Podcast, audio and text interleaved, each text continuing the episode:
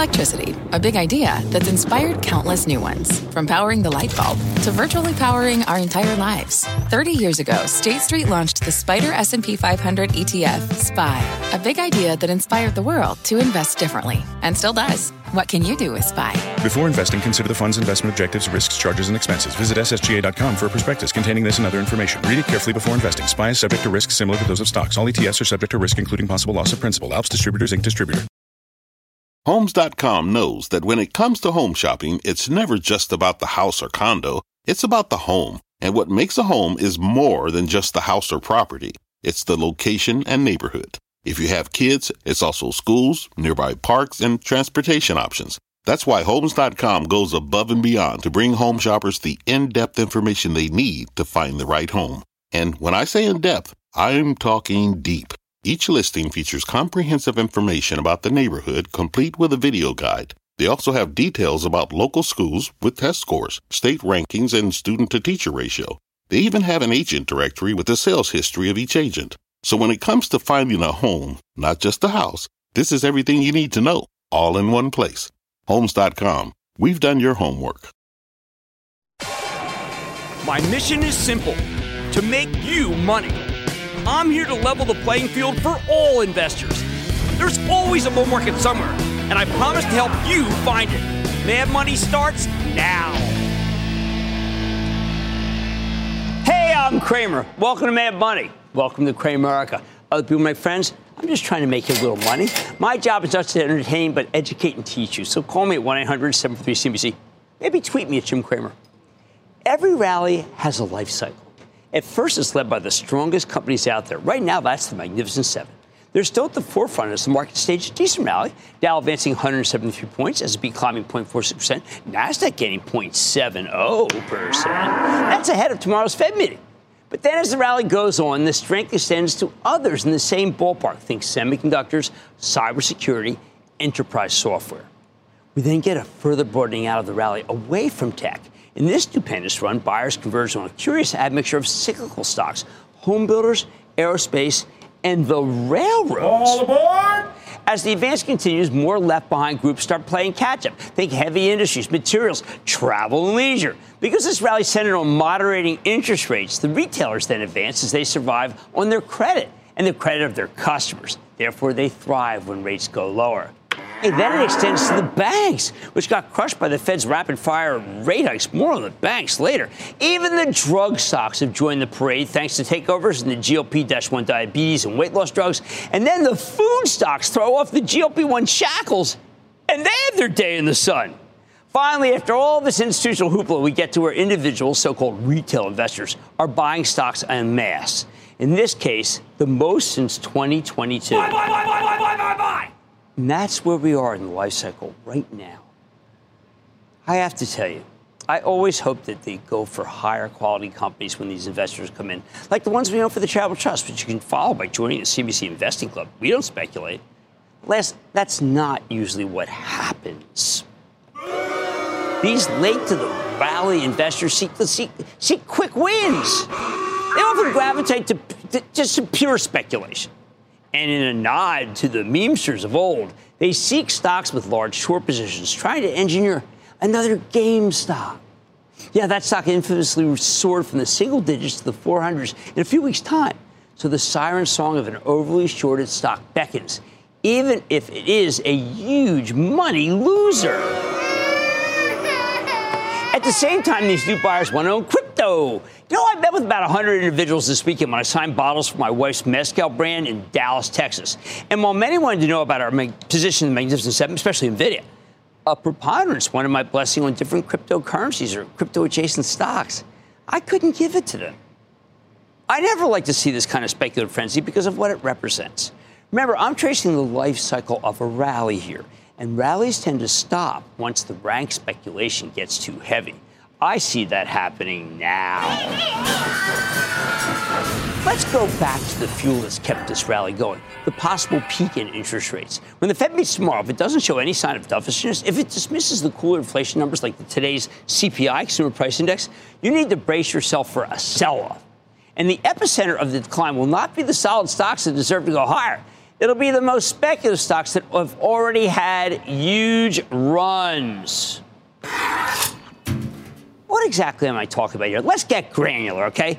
I'm going to give you some of them. I want to start with the Affirm Holdings. That's the buy now, pay later outfit. They look like roadkill as the Fed raised interest rates. People believe Affirm's borrowers would default on their short-term loans, and the company attracted a legion of short sellers who assumed the Fed would never stop tightening.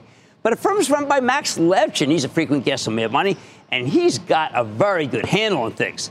Not a lot of defaults. So the shorts, and 22% of the float is still currently shorter, appear to be on the wrong side of the trade when Affirm reported a quarter with no real degradation in credit quality. They know nothing! The stock's down nearly 125% since the end of October.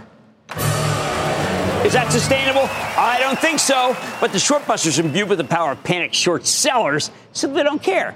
If you own a firm, guess what? I think you should take profits. Sell. Because it's a highly speculative stock that's highly hostage to interest rates. For me, a firm's the poster child for this late stage of the rally. A money-losing company with a risky stock that's up huge because of successful short busting, and it could go down huge if the Fed says the wrong thing. Hey, then there's Coinbase. Now, people who want a stock that gives you the bang of crypto have gravitated to Coinbase with its 15% short position and its in-your-face attitude toward the SEC. The company itself, though, does not make money. The stock's up 81% since October, based on a correlation with the rally in crypto. If you buy Coinbase now, guess what? I think you're late to the party. Hey, next, let's talk about Beyond Meat, one of the bigger busts of our era. These guys seem immunized against profitability, hence the 45% short position. This one has a real GameStop feel. Left behind, thought to be on its last legs. No wonder it's up nearly 77% in less than a month and a half. What else? Okay, we recently spoke to David Risher. He's the new CEO of Lyft, which is Uber's much smaller rival. Once again, I was impressed with his vision, and I like his execution. Many people want to see a viable competitor to Uber, and I think Lyft can ultimately break even, despite its continual losses. But does the stock deserve a 52% gain since the end of October? Yes, if you think the considerable base of short sellers are still frantically covering their positions. No, if you think that process is almost done. I don't know. Like I said, I like it. The company's going to make money. But, wow, what a run. Hey, how about Lemonade, the insurance company that says it uses artificial intelligence to figure out policies? Lemonade captivated so many younger investors in the last big speculative wave during COVID. The company's losing fortunes with a loss of $3.58 per share expected for this year. And that's why 33% of the stock's float is sold short, making it a clear GameStop-like meme target, which is how Lemonade can rally 60% since October on not much more than a hope and a vague AI kicker. Please don't forget Upstart, a company that uses AI to make loans and seems addicted to losing money. That's why the stock plunged to $11 and change in May. Oh, but now it's back up to $35, up 48% just since the end of October, without any sign of profit in sight. Upstart needs actual rate cuts if its numbers are ever going to catch up to its stock price, and I don't think that cavalry is coming anytime soon. Hey, then there's Carvana.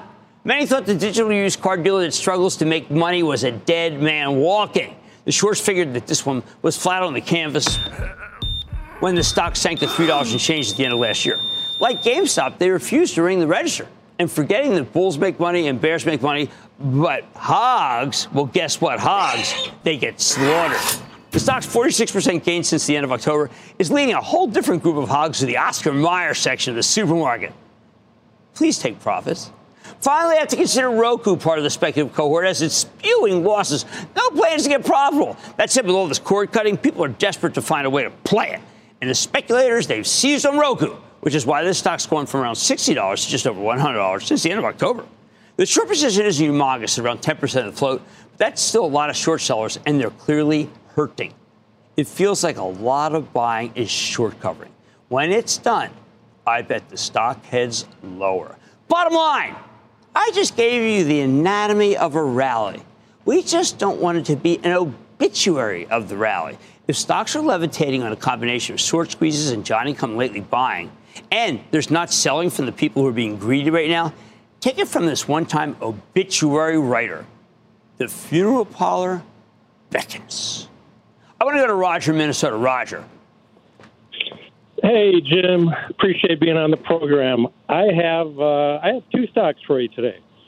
One of them I just don't know what the heck to do with, so I actually sold out of my position, and that's Celsius. I bought some right after their last earnings report, which was another excellent earnings report. I mean, the company's growing 100% year over year, but the stock can't move. I don't know if they need to put AI behind their ticker symbol or what. That'd be something. But look, I mean, here, look, Celsius really kind of appeals to me because PepsiCo's got a big position in it. But there is a giant 23% short, and there are lots of people whispering about how this company's not doing that well. I don't know about that. I think if Pepsi gets in it, then it's fine. But I've got to tell you, it's the shorts versus longs in a real tug of war. And I don't like battlegrounds. We've seen the rally extend to some of the most speculative spaces in the market. It could be an indicator that the life cycle of this rally is nearing its end. On Mad Money tonight, yesterday we saw the first funding delivered from the Chips and Science Act. So I'm going straight to the source with Commerce Secretary Gina Raimondo. We had an update on semiconductors, our relationship with China, and what to expect in the new year. Then the last couple of months have been pretty bullish for the market with long yields beginning to come back to earth. So could this move be sustained, or should investors be prepared to handle a changing market environment? I'm going off the charts on the bond market to get a sense of where things could be headed. And what the heck happened to the IPO market in the back half of the year? I'm giving you my take on the group that seemed to have a very promising start to 2023 and then fizzled out. So stay with Cramer.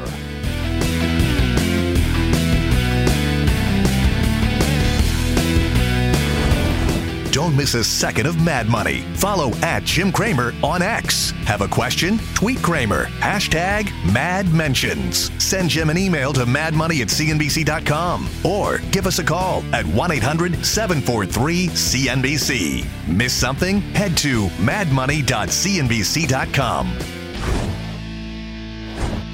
When you're hiring, the best way to search for a candidate isn't to search at all. Don't search, match with Indeed. Indeed is your matching and hiring platform with over 350 million global monthly visitors, according to Indeed data, and a matching engine that helps you find quality candidates fast. Use Indeed for scheduling, screening, and messaging to connect with candidates faster. Plus, 93% of employers agree Indeed delivers the highest quality matches compared to other job sites, according to a recent Indeed survey. Leveraging over 140 million qualifications and preferences every day, Indeed's matching engine is constantly learning from your preferences. Join more than 3.5 million businesses worldwide that use Indeed. Listeners of this show will get a $75 sponsored job credit to get your jobs more visibility at Indeed.com/Mad Money. Just go to Indeed.com/Mad Money right now and support this show by saying you heard about Indeed on this podcast. Indeed.com/Mad Money. Terms and conditions apply. Need to hire? You need Indeed.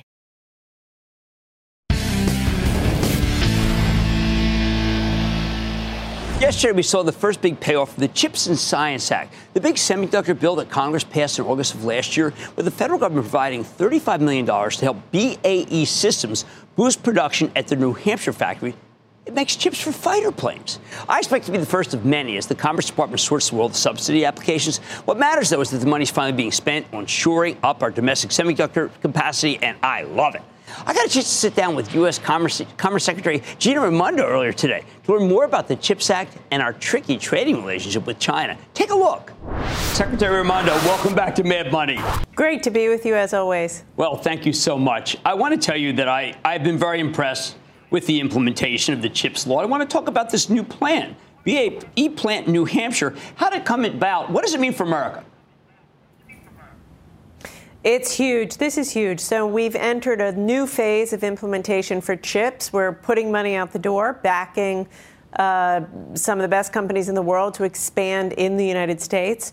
This particular announcement that I made yesterday in New Hampshire will allow BAE to quadruple the number of chips that they make in America, and those are the chips that go into F-15s, F-35s, satellites, all kinds of military equipment that, you know, Jim, need to be made in the United States. Well, I think it's incredibly important. I found myself thinking, where are some of the chips coming from right now that you're replacing? China, Taiwan, other parts of Asia. That's what keeps us up at night, and that's why we're working so fast to make sure we expand chip production right here in the United States. As you know, we have some of the best chip design companies in America, best chip software companies in America, but we have to get back into the business of making and packaging chips in America. Well, look, I think the intellectual property is American. I think that others want our intellectual property, particularly the Chinese. So let's discuss what happened at your dinner in San Francisco, because I was hoping that there would be a cessation of what I would regard as being ill-advised acts by the Chinese. But I'm not sure there has been. Yeah, well, we weren't hoping for magic, Jim. We were just hoping for a little bit of progress, and I think we got a little bit of progress. President Biden had, I think, a very productive, constructive, candid, direct discussion with President Xi. I was able to be part of that meeting. I spent hours with my counterpart. And we said to them, listen, actions speak louder than words. President Xi and his ministers said to us they want more foreign direct investment. They want U.S. companies to do business there. We said to them, show us. You know, don't tell us, show us. Right? Don't rip off our IP. Have a regulatory environment that's fair and not arbitrary and capricious. Don't target U.S. companies. And so we began the dialogue, which is a good step. Nothing good will happen if we don't even talk. We've seen a little progress. You saw the VMware acquisition by Broadcom approved. You see MasterCard being allowed to do business there, expand their digital business. But we have a long way to go, Jim, and I think they need to show us if they're serious that they want us to do business there, and that means protecting IP. Madam Secretary, what I'm concerned about is, for instance, right after the dinner, we spoke with Palo Alto Networks and CrowdStrike. Those are the two most sophisticated companies in terms of cybersecurity. And both of them said there's actually no let-up whatsoever in hacking after that dinner. I can't say that I'm surprised. I mean, I do hear from CEOs. I meet with a couple of CEOs every week who've either just come back from China or call me or are thinking of going. And they report similarly, that it's getting harder to do business in China, not easier. But we're not going to let up. You know, Jim, as you know, I'm a dog on a bone. Oh, I know that. U.S. business deserves an advocate. They deserve a fair shake. We're not asking for any special treatment. We just want a level playing field, and we're going to keep making the case. They're not used to someone like you. You know business. You're tough. You're not willing to give in. You're not trying to get into that market so much as to protect our country and get into our market. And I can tell what is the first priority. And you're very clear. And they don't know what to do with you. I get that a lot, Jim. I don't know. I get that a lot from a lot of people. But what you said is exactly right. National security first. I'm not negotiating. When I was there, they asked me to water down our export controls on semiconductors. No, that's an easy answer. No, we're not going to do that. But we expect you to treat U.S. companies fairly. You know, we don't expect you to raid a U.S. business, arrest people, and not explain why. That's not fair. And so we're going to just continue to make the case. Well, one of the things that, look, let's go back to the intellectual property. What do we really do well in this country? We create. Now, it's implemented and made in other places, but I was shocked to see, there's a Deutsche Bank piece that came out yesterday. They do fine work. The U.S. has increased selling to China dramatically in 2023 to up 46%. For wafer equipment. Now, how do we know that they're not getting current and leading edge and that it's trailing edge? Well, what you said, you should come work with me, Jim, because this is what I obsess about every day. This is what we track. We track every single piece of equipment. We enforce every single export control with our allies, in this case, especially the Dutch and the Japanese and the Koreans.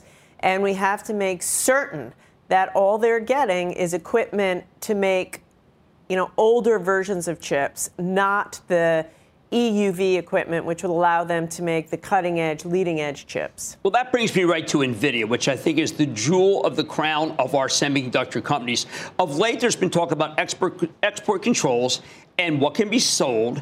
And I want to be sure that some people, I think, are overstating your comments from a couple Saturdays ago about what you allow NVIDIA to do. Do you think NVIDIA is a good actor? Do you think they're willing to work with you on export restrictions? Are you happy with what they're doing? Yes, yes, and yes. It's a great American company. We talk to them frequently. They don't want to do anything that violates export controls. Look, Jim, right now, America leads the world in AI. Let's remember that. It's the U.S. private sector innovation ecosystem that allows us to lead the world in AI. It doesn't mean they can do whatever they want. Obviously, they have to play by the rules, et cetera. But we also have to enable them to be competitive, be productive, make money, sell what they can to other countries, including China, as long as it doesn't interfere with our national security. I know that NVIDIA wants to comply with our export controls. I know they're a good citizen. But we also have to make sure that they can continue to compete and innovate and lead the world. And that's why we have a lot of back and forth with them to make sure we can achieve both goals. Excellent. Now, the weakest part of our defense, I regard, and always have, is the military supply chain that goes through Taiwan. Now, I know you're an advocate for Taiwan. Taiwan Semi is a great friend of America, but Taiwan Semi does a lot of business with China. How can we be sure that Taiwan is not just a choke point, stop it as a choke point, and make sure that we're not hostage to Taiwan, as great a country it is, it's very close to China, and the Chinese think they own it? Yeah. Well, we need TSMC to continue to expand in the United States, operate on our shores with American workers in the U.S. with a separate facility. But beyond that, we need other companies like Intel, our national champion, to make these chips on our shores. And really critically, Jim, we need the whole ecosystem. It's not just making the chips. It's the chemical companies, the wafer companies, the tooling companies. So that's what my mission is. You know, you'll know a few years from now if we've been successful, if we have a large and deep ecosystem of leading edge manufacturing in the United States, plus wafer supply in the U.S., chemical supply in the U.S., talent supply in the U.S. That's what we're playing for. I'm not playing small ball. We want to play for the whole ecosystem, including talent and engineering talent, so that, as you say, we won't be dependent on that choke point. All right, so let's speak to what's next. You've got a lot of money to give out. You've got some really terrific people. KKR, Goldman, these are who I was hoping to be involved. I'm sure some really excellent people who actually make chips. What's going to happen next for you and our country? By the way, thank you for saying that. In less than a year, I've recruited 200 people to come work here full-time in the government, 6-7 days a week, from some of the leading tech firms, you know, Wall Street firms, business firms in the country. They're all patriots, and they're doing it, you know, because they're patriots. What comes next is a lot of announcements next year. So yesterday was our first announcement. Super exciting. We're live. All systems go.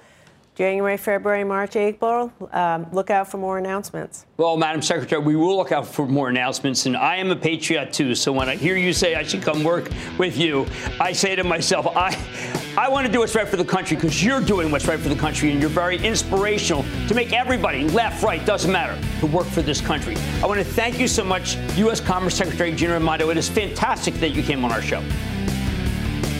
Thank you, Jim. Happy holidays. Same to you. Mad Money's back after the break.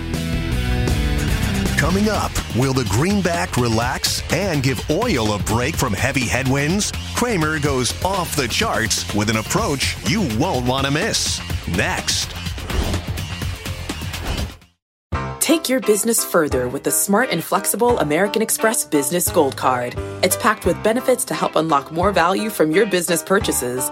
That's the powerful backing of American Express. Learn more at americanexpress.com/businessgoldcard.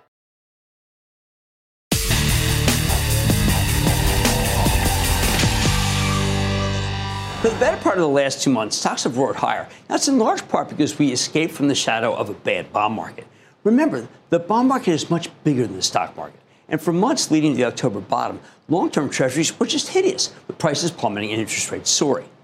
Now, all of that changed in late October when bond prices started rebounding, allowing long rates to come back down. And as I said at the top of the show, an environment where long rates are coming down creates a much better backdrop for your stocks. So can the bond rally continue, or is this move getting played out?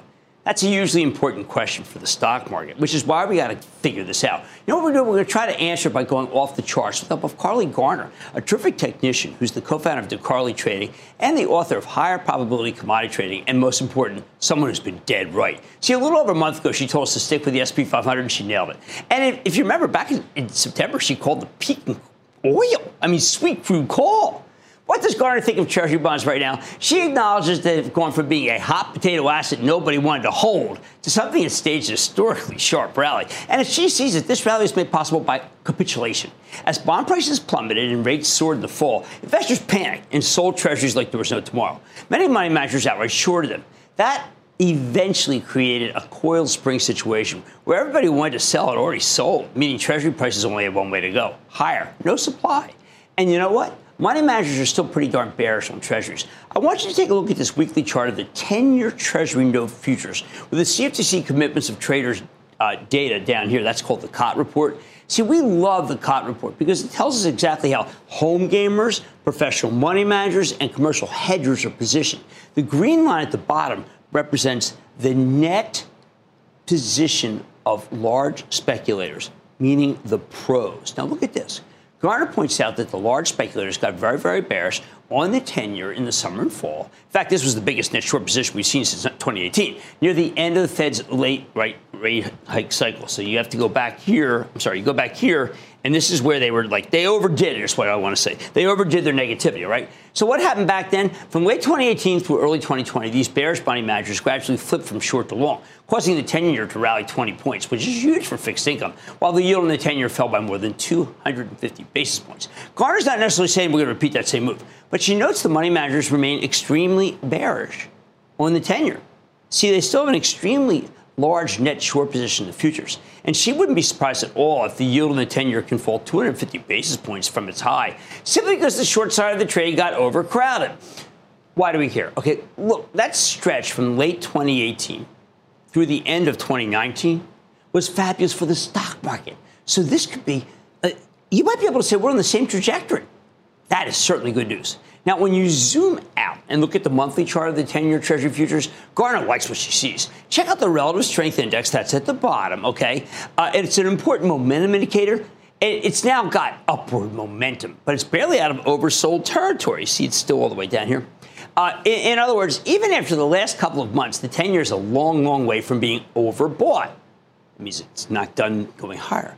Now, Garner thinks we're looking at a wholesale trend change, although she sees a ceiling of resistance. I know these are very clumsy looking, but let's bear with me here. She sees a ceiling of resistance at 111.15. Now, that would translate, this is what you need to know, to a 4% yield, okay? Thanks to that ceiling, she expects some near-term consolidation as the 10-year gradually works up another head of steam. Where can it go? In general, she sees the short sellers gradually unwinding their positions, which will steadily push the price of the 10-year higher. Remember, rates go down, bond goes higher. The next big resistance level kicks in at 117, okay? Now, what does that correlate to? A 3.25% yield. Wow, that would be something. Garner actually thinks it's possible the 10-year to get there without any additional action from the Fed. In other words, the Fed don't have to cut. Just as the bond market did the heavy lifting when long rates soared earlier this year, it can do the same on the way down. And if the Fed starts cutting short rates anytime soon, Garner could see the 10-year going to 124. Yield roughly 2%. I've certainly seen this kind of move before. When the Fed beats inflation and stops tightening, we tend to get phenomenal bond rallies that push long-term interest rates lower. That is what I call nirvana for the stock market. Halcyon times. What about the other big picture issue? It's the strong dollar. Check out the weekly chart of the dollar index. Most industries like a weak dollar because it makes it easier for our businesses to compete with foreign companies. Unfortunately, when rates were soaring, that propped up the value of the dollar versus other currencies. With long rates now going lower, Garner says that will put downward pressure on the dollar. Yes, and that's something we're already seeing.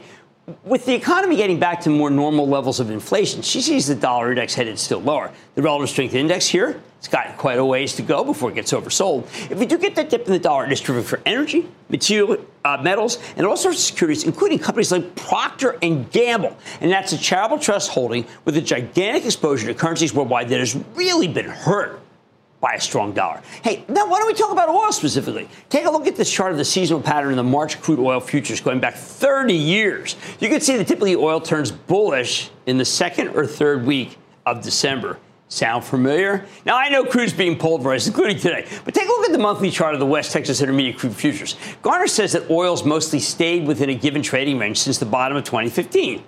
See, look at this. Even though fracking, supply glut, it's still hanging out here. That's with the exception of some crazy action during COVID and the invasion of Ukraine. unless we get another black swan type event, another one that's highly unlikely, like Ukraine, or, she expects oil to hold above its floor of support, which is at 68. All right. Right, we are. For example, today's beatdown, we might actually be looking at the lows. Well, it's possible oil can dip below that level before things turn around. But if crude holds above $68, pretty much where it is now, Garner's betting it'll head higher. With the next big ceiling resistance at around $100 a barrel, I mean, that would be straight up. That'd be not so great for the stock market. It would be certainly easier for oil to get there with Treasury yields and the dollar both getting weaker. Hey, by the way, Garner also noticed that the correlation between oil and natural gas has gotten much stronger over the last 30 days. They now trade in the same direction about 90% of the time. That's unusual. So if oil rebounds, natural gas should rebound too. While I'm with it on Treasury yields and the dollar, I'm certainly not rooting for higher energy prices. I'll take all the deflation we can get. Here's the bottom line. The charts interpreted by Carley Garner suggest that this more benign bond market could have a lot more staying power, which translates directly into a weaker dollar, both things that are great for the stock market. And she wouldn't even be surprised to see oil bottoming right here. Right here. Might seem hard to believe, but then again, who believed that long-term interest rates were about to peak 2 months ago? Wow, what a bunch of great calls by Carley Garner. I got to hand it to her. I want to speak to Zach in Pennsylvania. Zach. Hey, Jim. Big booyah from Eagles Nation. How are you? I am fine. A little beaten down from Sunday's action, but that's okay. We're 10-3. How can I help you? Awesome. So I'm looking about 20-year horizon here, 20 years of homework and hold and all that. I'm a little worried about the 20-year projection on oil. My stock is Phillips 66. Well, you know, 20-year projection, yeah, because you're probably thinking that we're going to be driving old EV cars and stuff, and I don't blame you for being worried. I don't take a 20-year projection for anything oil-related because of the possibility that EV takes over. That said, short-term, at least in the next year, I think that Phillips 66 is what I call an up stock because I happen to like the refining companies very much. Thank you for the nice question. All right, the charts as interpreted by Carley Garner suggest that both Treasury yields and the dollar have more room to the downside, which normally translates into more upside for your stock portfolio. Much more Mad Money. How should you prepare yourself for the IPOs of 2024? I'm setting you up with a preview of what to expect. Then, looking for opportunity in this tape, I've spotted an underappreciated corner of this market that I think investors could bank on in the coming months. And all your calls, of course, rapid fire in tonight's edition of the Lightning Round. So stay with Cramer.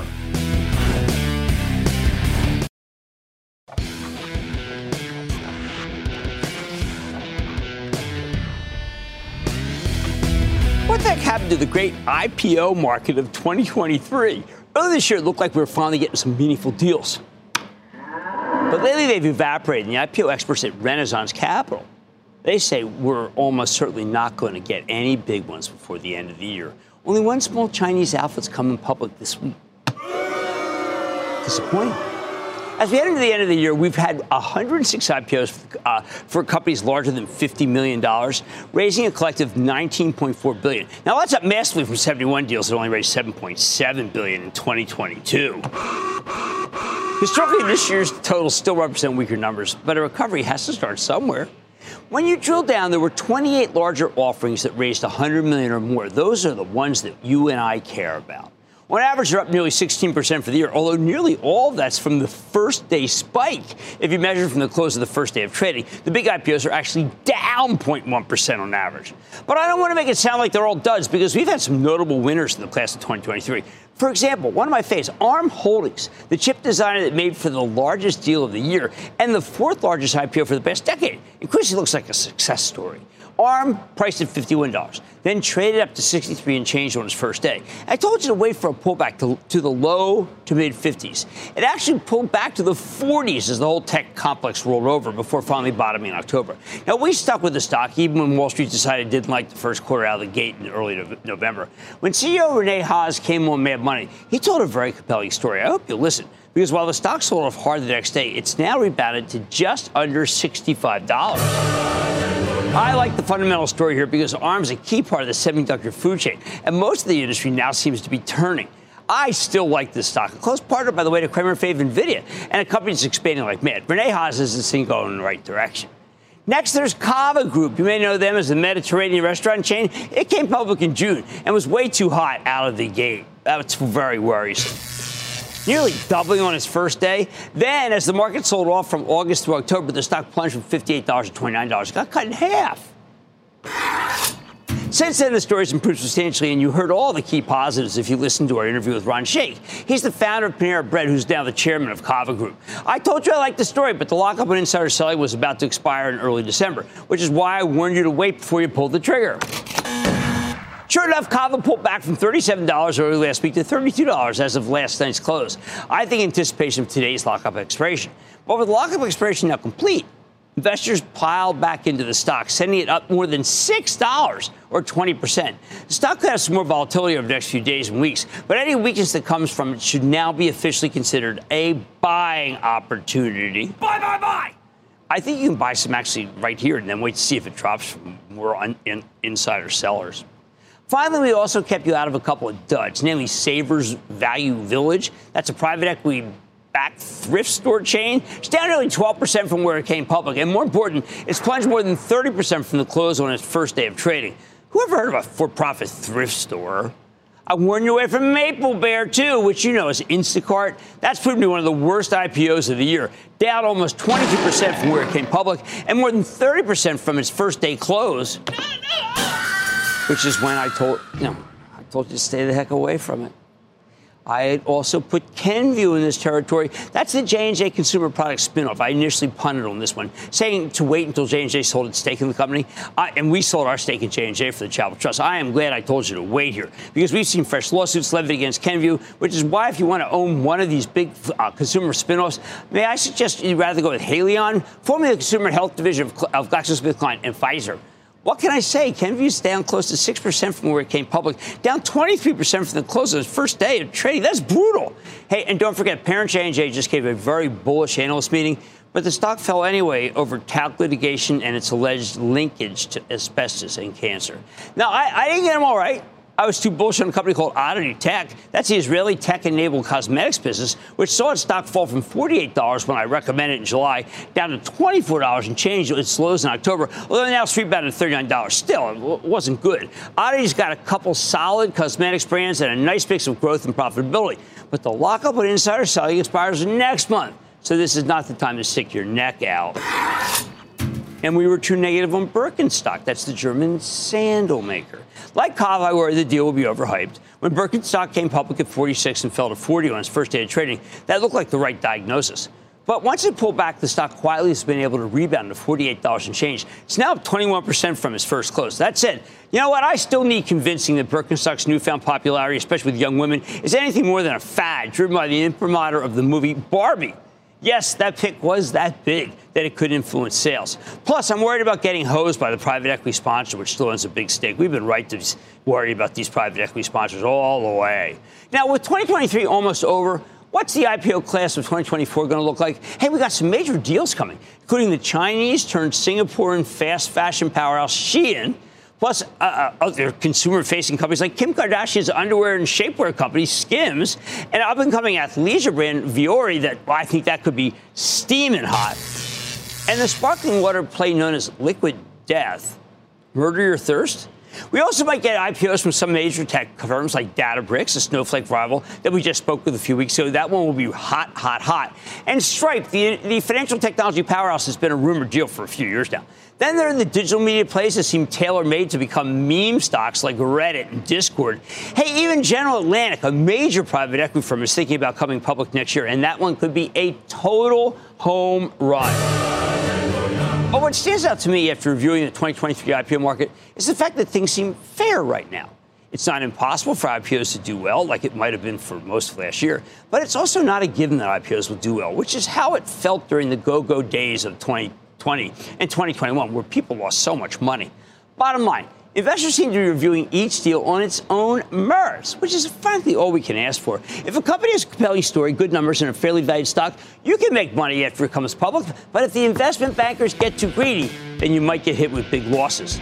Not too hot, not too cold. When the IPOs start coming again next year, I hope they stay exactly the same, which is just right.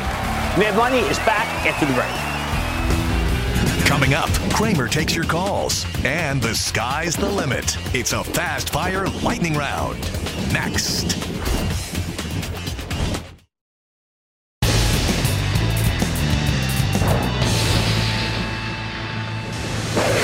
It is time. It's time for the Wave Room. quick values are of course, one of the resistance to buy, but play this out.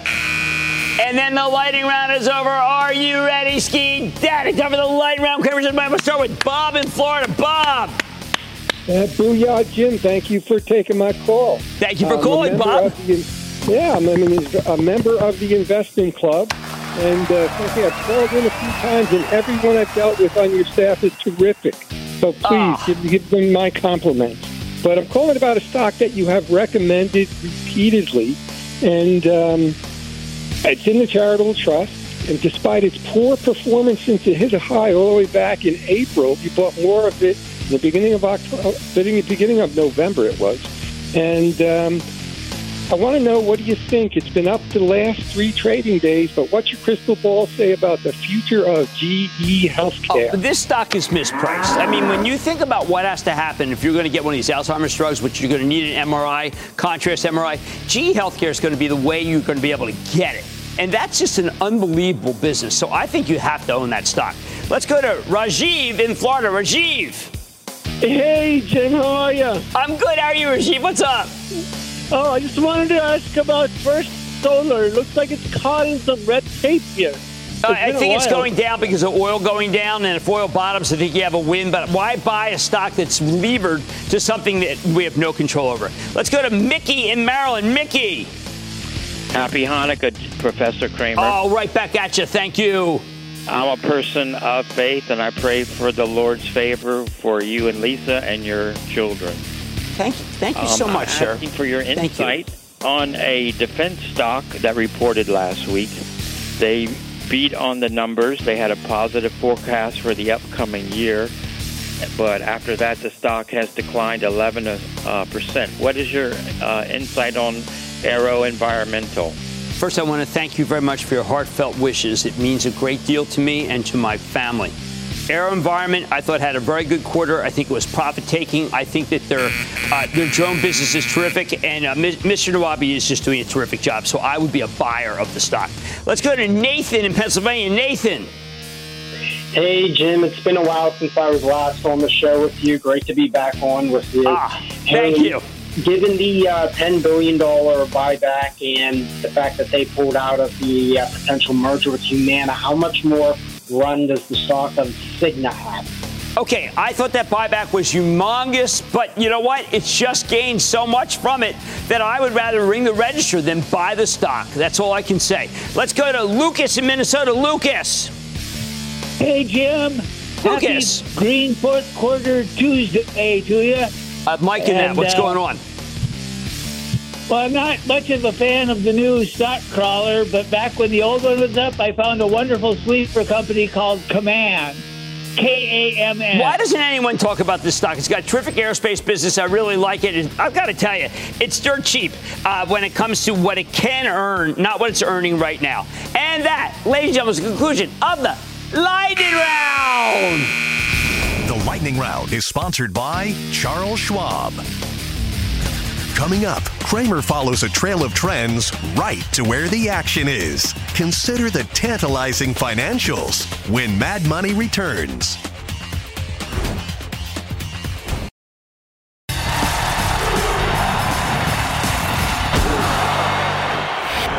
Funny thing about investors, they tend to get bored.